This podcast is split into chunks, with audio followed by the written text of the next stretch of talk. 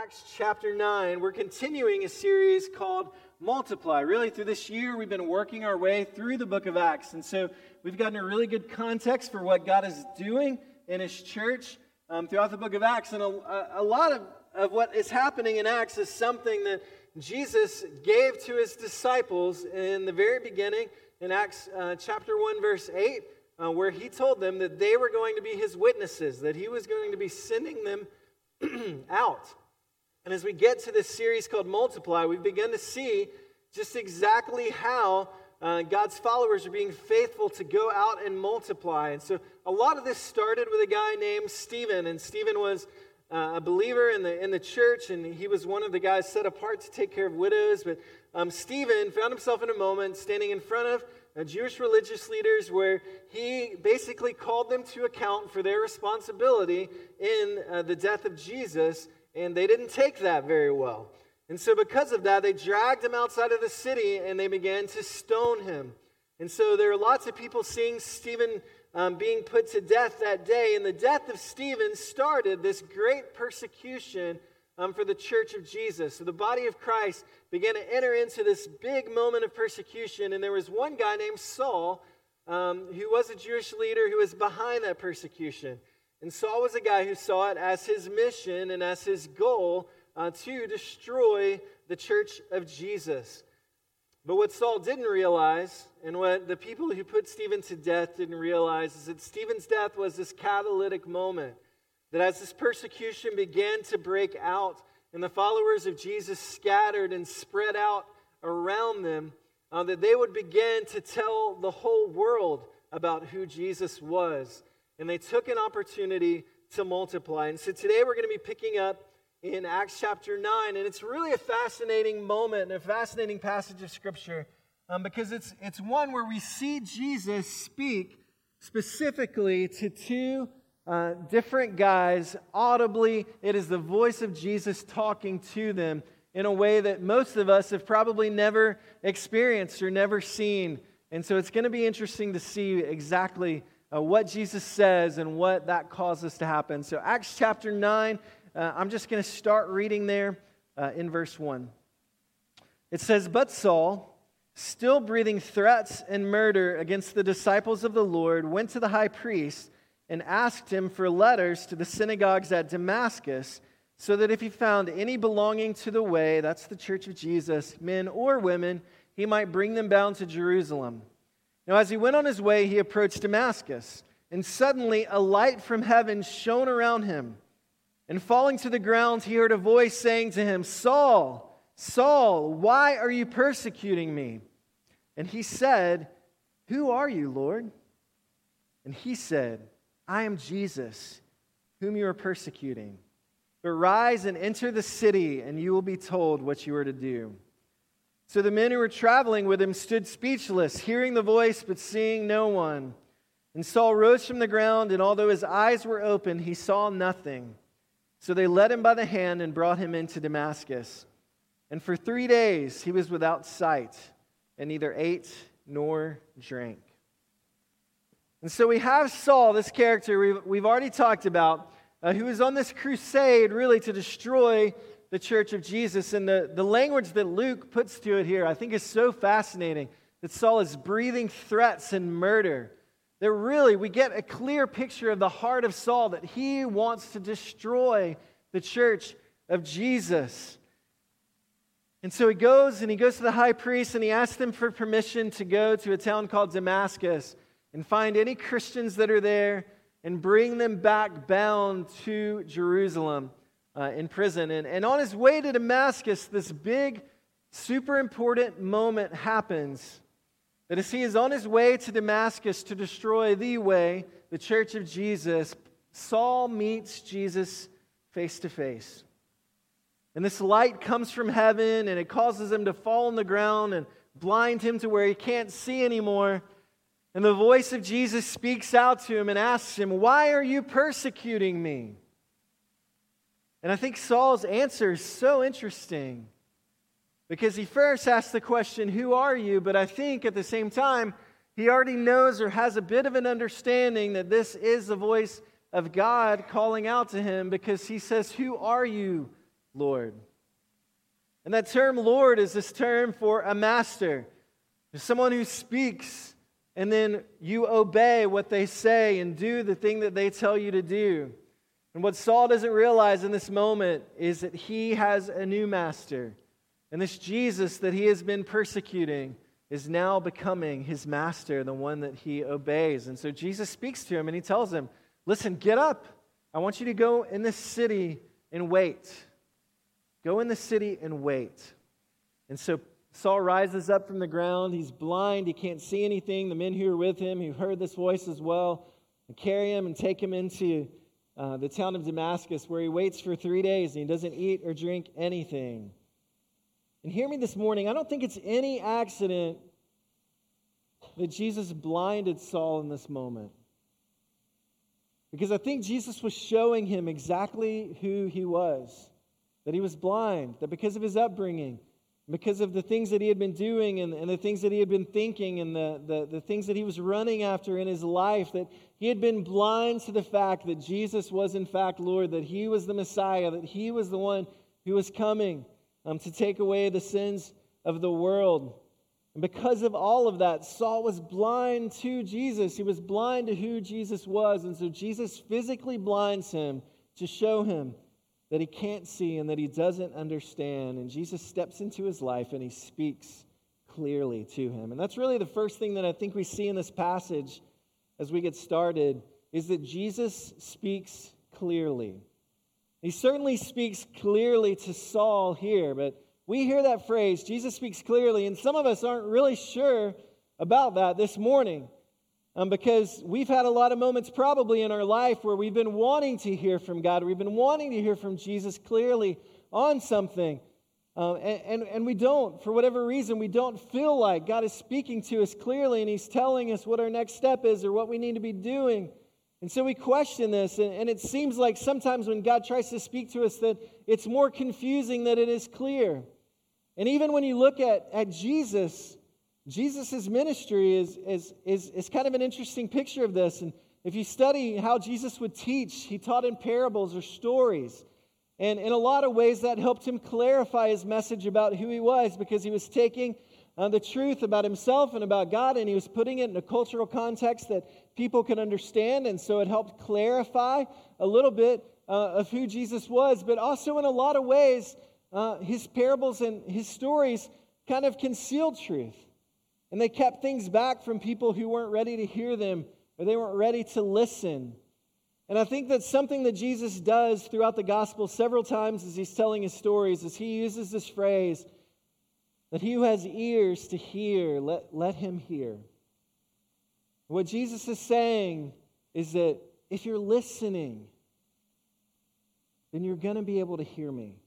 If you're listening, if you have ears to hear, listen and you're going to be able to hear me clearly. But even still, it's hard for us sometimes to be able to hear clearly from God. And so I want to, I want to give a, a couple of caveats to this idea that Jesus speaks clearly. The first caveat is this Jesus speaks clearly, but we don't always listen closely. Jesus speaks clearly, but we don't always listen closely. See, we may never have the opportunity, like Saul, to directly, audibly hear the voice of God, hear the voice of Jesus speaking to us and telling us what to do. It doesn't mean that God won't do that. He certainly can do that. He's very capable of it. But even if we have to hear from Him in a different way, I still believe that God doesn't speak to us in confusion, but He speaks to us in clarity. But the problem a lot of times is that we have a lot of other voices around us that are speaking to us as well, telling us other things. There is a liar and a deceiver in Satan who is speaking to us, just like he spoke to Adam and Eve, trying to steer them towards wrongdoing and sin and away from God. That same voice speaks to us, trying to deceive us and pull us away from what God would want for us. We have other people in our lives who are far from God that don't understand and aren't speaking the things that God is speaking to our heart who would pull us in another direction. And if we're really honest, our own voice is maybe one of the loudest voices sometimes against the voice of God to us. Because the things that we desire of this world and of safety and comfort are things that keep us back from doing the things that God would have us to do in obedience to Him. There are a lot of other clear voices out there as well. And we have to learn to be able to discern the voice of God speaking to us. I used to play this game with my students when I was a student pastor, and we would blindfold one of our students and we'd put them like in the middle of this obstacle course and they had to like find their way out of it.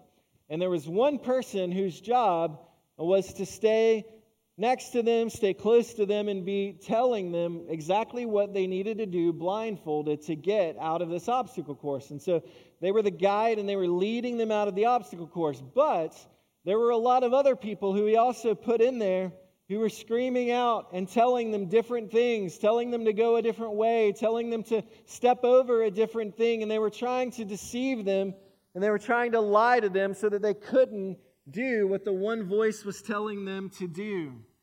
And this is what happens in our lives a lot of times where God is speaking to us and He's giving us direction. He's giving us direction by His word, but the other voices in our, li- in our life are so loud that we have a hard time discerning what is the voice of our Savior and how do we follow Him obediently amidst all the other voices that are happening in our lives. And so we get lost.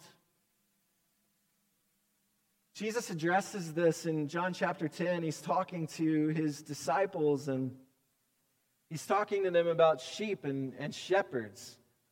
And Jesus says this in John 10 4. He says, when speaking about a shepherd, when he has brought out all his own, he goes before them, and the sheep follow him, for they know his voice. Shepherds are able to lead their sheep because the sheep know the voice of their shepherd.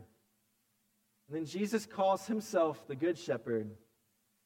And we are his sheep. And it's important in this world that we are able to discern the voice of our Father, of our Savior, so that we can follow him obediently where he's leading us to do. We'll, Pastor Will spent some time talking about this last week, how the way that we grow to know and discern the voice of God is by spending time with him. And the more time that we spend with Him, the more that we will know uh, what He wants. We'll know the character of His voice, and we'll know the kinds of things that He says to us. And over the last several years in ministry, I've come up with a few different ideas to kind of help me clarify how do I listen well to God? How do I discern that this is what God wants for me? And so here's just a few tips for you. Number one, um, read and apply the Bible. The Bible is God's word. It is God's word to us. And this is the most important step to us. And in hearing and discerning what is the voice of God. Because if you have someone in your life who's telling you something to do that doesn't line up with what God is telling you to do in His Word, then they're lying to you and they're trying to deceive you. Because God speaks to us clearly through His Word, and we can trust it. It's not going to lead us astray, but it's going to lead us to His heart. And then we have to apply God's Word. We can't just read it, we've got to put it in practice. And I firmly and truly believe that if we are hearing from God in His Word and we're putting it into practice and our life is different in our obedience to God's Word, then we are going to end up exactly where God wants us because we're faithfully following Him and He's not going to lead us astray. It's why we encourage people here as they spend time with God on a daily basis. Uh, we use the SOAP method of Bible journaling, and one of the big important parts of that is applying God's Word. How do we hear from God and then take it and apply it in our lives in a real and in a practical way? And then, number two, develop a heart for God. Develop a heart for God. Not just read God's word and, and live it out, but how do we grow our desire for Him? How can our heart become God's heart? Psalm 37 4, it says, uh, Delight yourself in the Lord, and He will give you the desires of your heart. That as we find our joy in Him, as we find our desires in God and not in the things of this world, that then God will give us the desires of our heart. But guess what changed? As we delight in Him, our desires are no longer for the things that this world would deceive us with, but our heart is for the things that God would draw us to Himself with. And as we allow Him to pull us and draw us to Himself, we begin to desire Him above everything else. And so that promise that He will give us the desire of our heart is a promise that He's going to give us Himself. And if we are with Him, we will not be led astray. Number three, listen to godly friends. Listen to godly friends. There's a lot of situations in our life that we end up in where we can't see clearly. We're so caught in the mess of the situation that we have, it's like we have blinders on and we, we don't know what to do. We don't know how to respond. We don't know what the right move is in that moment. And so we need people in our life who love Jesus but are outside of our situation who can look into it and give us advice, give us godly wisdom, and help us discern what it is we're supposed to do. We have groups here at Church Cane Bay called huddles where people get together two to three people get together and they study God's word, they pray for each other, they challenge each other, they encourage each other. And it's such an important relationship because I need someone in my life who, when I bring a situation and say, I don't know what to do, I don't know how to respond, I don't know what the right move is, I need someone outside of my situation who can look in and give me godly wisdom for what to do and affirm the things that I hear and I see in God's word. Number four, last tip is this, and it's ask what glorifies God most. Ask what glorifies God most. God gives us by His Spirit wisdom, discernment, so that we can discern what's happening. He's given us a mind, a great mind, where we, we have this sense of, of common sense, where we can make decisions. And so we can look at a situation and say, Does this make sense? And then we can ask the question Does it glorify God? And does it glorify God more than these other options? And if that's the case, then maybe that's the thing that I need to be doing. But even with all these things, sometimes there's still confusion around hearing from God. And so I want to give you the second caveat to Jesus speaks clearly, and that's this Jesus speaks clearly, but he doesn't always speak to the things that we want him to. And he doesn't always speak to the things that we want him to in the time that we want him to. Saul wasn't asking Jesus to come and step in in this moment in his life. He was on the road to arrest followers of Jesus, and Jesus just stepped in and inserted himself at a time where Saul needed to hear from God directly what to do.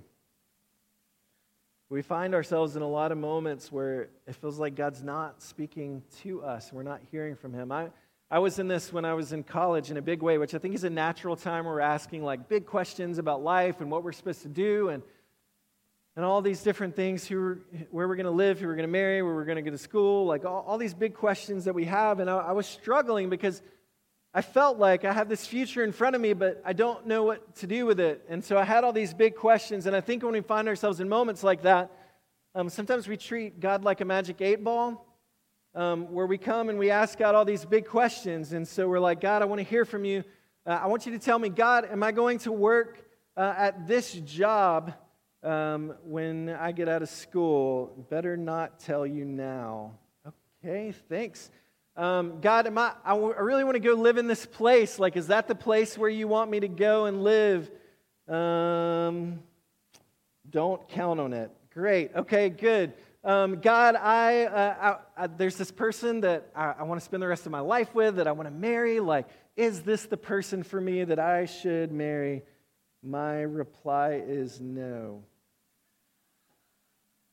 But this is what we do with God, right? We have these big questions and we come to Him and we're just like, God, tell me the answer. Like, I want to know right now. Just tell me what it is so that I can, I can do it. And I was confused in college because I didn't feel like God was answering me the way that I wanted Him to. And we had this guy come and speak in our chapel, and uh, he told the story of his life where he had kind of the same questions, and he kept asking God, like, God, where do you want me? What do you want me to do? Like, what's the next step? And so he's he's, he's asking God these questions. He's stressed out about it. He had a lot of sleepless nights. He was wearing a lot of anxiety over all these different things. And he's begging God, like, God, just tell me, tell me, what's your will? What do you want me to do? And it resonated with me in a big way because I was asking those same questions at that time. And this guy told us, he said, You know, it wasn't until later on in my life when I was in my 40s and I was spending time in God's Word one morning when all of a sudden God caused me to look back on my life and see every single one of those questions that I had, every one of those things that I wasn't sure about, that I was confused about. And I realized that at every place, at every step, and at every moment, He had me exactly where He wanted me. And then all of that anxiety and all of that stress was completely unnecessary. And the passage that he read in, in Scripture that morning was from Matthew chapter 6, starting in verse 31. Jesus is speaking, and he says this He says, Therefore, do not be anxious, saying, What shall we eat, or what shall we drink, or what shall we wear? For the Gentiles seek after all these things, and your heavenly Father knows that you need them all. But you seek first the kingdom of God and his righteousness. All these things will be added to you. Therefore, do not be anxious about tomorrow, for tomorrow will be anxious for itself. Sufficient for the day is its own trouble. Seek first the kingdom of God. It's not that the other stuff doesn't matter. Our Heavenly Father knows that we need it all. These questions that we bring to Him about who we're going to be in a relationship with and where we're going to live and what church we're going to go to and what we're going to do for a career and when we start a family and, and how many kids we're going to have and what we should do for our education and how much money we need to save for our retirement. I mean, the list goes on and on and on, and they're important questions, but in the midst of all of that, Jesus says, Seek first the kingdom of God. And he tells us how to do it in his word. And what Jesus is telling us is that we need to focus on the things that he does speak clearly about. And all the things that we're begging to hear from him on. Maybe it's not the right time, maybe it's not the right moment. But let's listen to the things that God is saying clearly and obey there and then see what God does to end, have us end up in the right place. And the hard truth for us is that sometimes a, Jesus cares a lot more about us pursuing Him than He does us pursuing a job, us pursuing a spouse, us pursuing a, a, a town to move to. If we can be faithful to pursue Him, then all the rest of the stuff's going to fall into place. And all the worry and all the anxiety that we put on ourselves sometimes comes from the fact that we're focused on the wrong things. Jesus speaks clearly to us, and I know we spent some time there, but it's important because the second point, it's helpful for us to know the voice of our Father as we hear from Him on the second point. And the second thing is this that Jesus speaks callings. Jesus speaks callings. Look at verse 10. It says, Now there was a disciple at Damascus named Ananias, and the Lord said to him in a vision, Ananias. And he said, Here I am, Lord. And the Lord said to him, Rise and go to the street called Straight and at the house of Judas, look for a man of Tarsus named Saul, for behold, he is praying. And he has seen in a vision a man named Ananias come and lay his hands on him so that he might regain his sight. But Ananias answered, Lord, I have heard from many about this man, how much evil he's done to your saints in Jerusalem, and here he has authority from the chief priest to bind all who call on your name. But the Lord said to him, Go. For he is a chosen instrument of mine to carry my name before the Gentiles and kings and the children of Israel.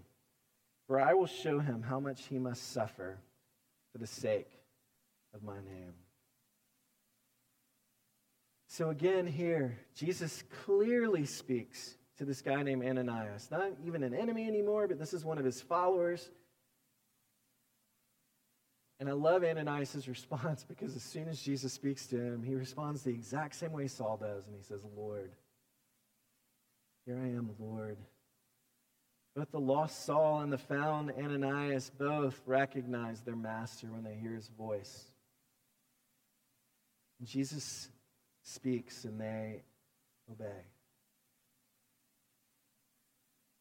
So Jesus gives them clear directions, clearer than probably ever seen and probably God's ever spoken to me before. And he says, I want you to go to this street and here's what it's called. And then I want you to go to this house and it's owned by this guy. And then I want you to go in there and inside of there, there's this guy and here's his name. Really clear directions that Jesus gives to him here. And, and, and, and so he, he tells him about this. And Ananias' first response is what? It's fear. He's like, listen, that's great, Jesus, but you know that guy, right? Like, I've heard about him. I've heard of what he's done in Jerusalem, and now he's coming here to arrest us. Like, you, that's the guy that you want me to go talk to right now? And then God says, Go. He's my chosen instrument. I'm going to use him. I have my own calling for him. just like I have for you. This guy who has caused my church and me to suffer is now going to suffer for my name. Jesus doesn't just speak clearly, he speaks callings, and he did it to both Saul and Ananias in this moment. He's going to give Saul this incredible mission. He's going to, through Saul, write the majority of the New Testament. Saul is going to be this guy whose life changes things to the point that probably we're in the room together this morning because the ministry of this guy. And Ananias, he says, just go to him. I know you're afraid, but just go to him. I remember when uh, I was in high school at camp one summer and, and God called me into ministry. Was sitting in a service and I was hearing the teaching of God's word. And all of a sudden, like clearer than anything that I knew in, in my life, I, I just all of a sudden had this deep burden for people who didn't have a relationship with God. And I saw all of these people that I knew in my life who didn't have a relationship with Him. And, and God told me, like, that's what I want you to spend your life doing.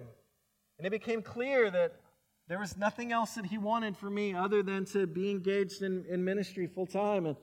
But I, I, I wasn't ready. I was a shy kid early on in high school, and I had the kind of anxiety that keeps you up literally all night long if you have to say five words in front of people, much less do something like this. And I'm like, God, I'm not ready for this. Like, I can't do it, I can't handle it. But it didn't matter. He was calling me to it. And when Jesus calls us to something clearly and we know that it's His voice, then we have to respond by saying, Yes, it's the only thing to do. It's not the only calling that He's ever given me in my life. He called me to salvation before that, called me into ministry uh, at some point in, in our marriage, Emily and I felt called to adopt out of foster care. We believe that that's a word that we got from the Lord, and we wanted to be obedient. We didn't feel ready to do that, but we knew that it's something God wanted, so we stepped out in obedience. I, I can't tell you how many conversations that I've had with someone where all of a sudden the Spirit of God is opening this door wide for the gospel to be spoken and, and then all of a sudden I feel it like, this is it. You need to talk about me. You need to talk about your experience with me. And in every single one of those moments, I've been afraid. But it doesn't matter because I'm being called. And God calls us all to things in different ways. And He calls us to all kinds of different things. It doesn't mean that you, you, you have to go into ministry full time. Maybe He's calling you to a specific house on a specific street with a specific person inside of it, just like Ananias. That there's someone in your life that God is calling to Himself, and He's calling you to be the one to go to them and share about what a relationship with Jesus looks like. If you're a Christian in the room this morning, then Jesus has spoken to you through the Spirit, and He's called you. He's called you to confess your sin to Him so that you can enter into a relationship with Him. Maybe he's calling you to ministry. I, I, I, don't know. Maybe he's calling you to take a next step here at Church of Cane Bay and lead a missional community or maybe join a missional community. Like me and Ananias, with all these things, we're, we're, we're scared. We're probably frightened when we experience these callings from Jesus. And it reminds me of, of what happens when God called Moses. He called Moses in this spectacular display, and they're having this conversation. And God's telling him, Here's what I want you to go do to rescue my people. And Moses is like, God, like, you've got the wrong guy. Like, I'm not capable. I can't do that. There's no way. It's not going to happen. I can't pull it off. Uh, have you seen me try and lead people before? Like, they don't want to follow me. They don't want to have anything to do with me at all. Like, I can't do this. And, and I'm like literally the worst public speaker in the entire world. And you want me to go and do this thing? God, are you serious? He gave God every reason in the book not to obey. But in the end, God didn't want his ability, he wanted his obedience. And as we think about the things that God is calling us to, as the Spirit clearly speaks to us what God would want for us, we have to understand the same thing. You might not be able. God's not asking you to be able, He's asking you to be obedient. He will make you able. The Spirit will do the work of preparing you to have you ready to do what you need to do to obey God in this moment. You don't have to be ready. You just have to be obedient. Think about Ananias. Jesus is telling him to go and talk to this guy who literally showed up in this town to arrest him and throw him in prison. But he doesn't. He obeys. God makes him ready. Jesus clearly speaks callings to us.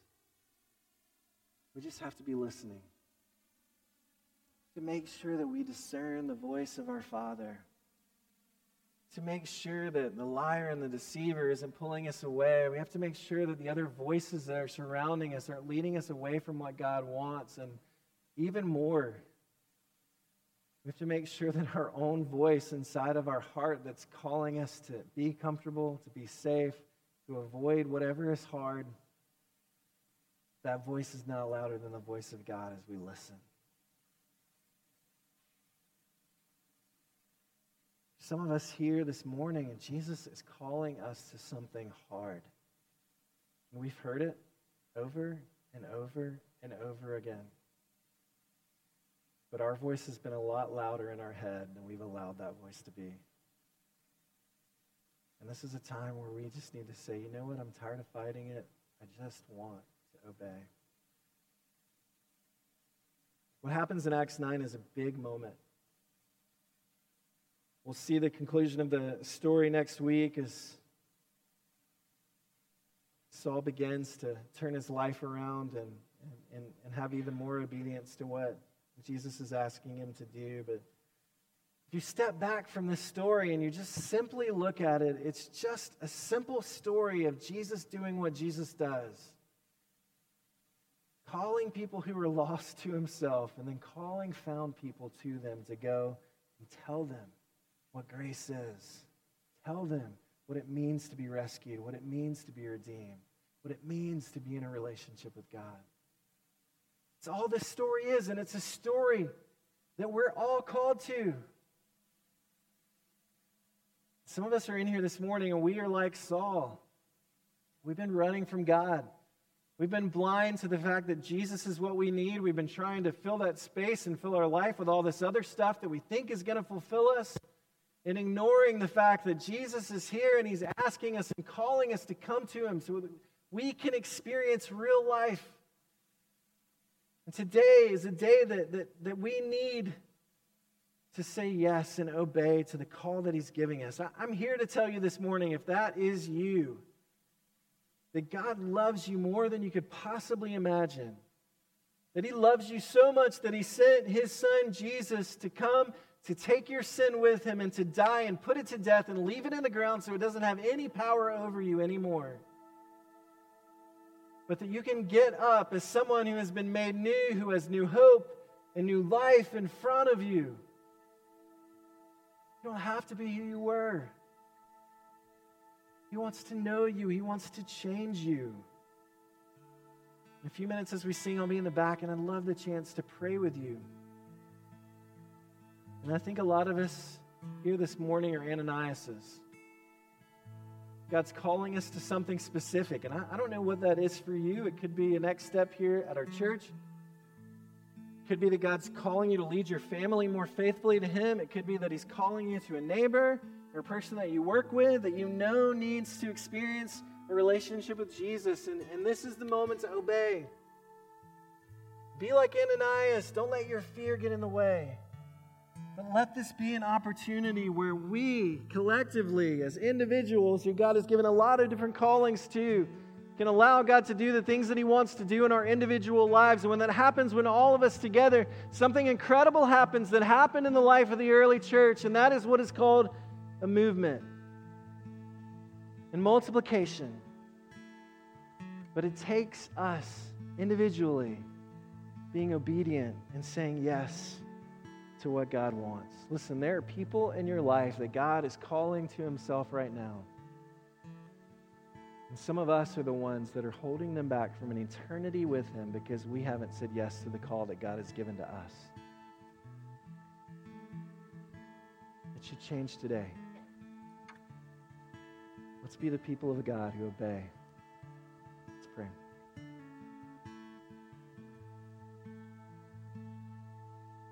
God, we're thankful for your voice, what is often a still small voice in the midst of chaos. But God, a voice that we can tune our lives and our hearts to, that we can know, we can have ears to hear. And God, I pray that we would be a people who, when you call us, we obey. And so I pray this morning for each person in the room, Lord, for those who need a relationship with you, God, that you would call them by your Spirit this morning, Lord, that having heard the gospel, Lord, that you would give them the boldness and the courage to respond and not be afraid.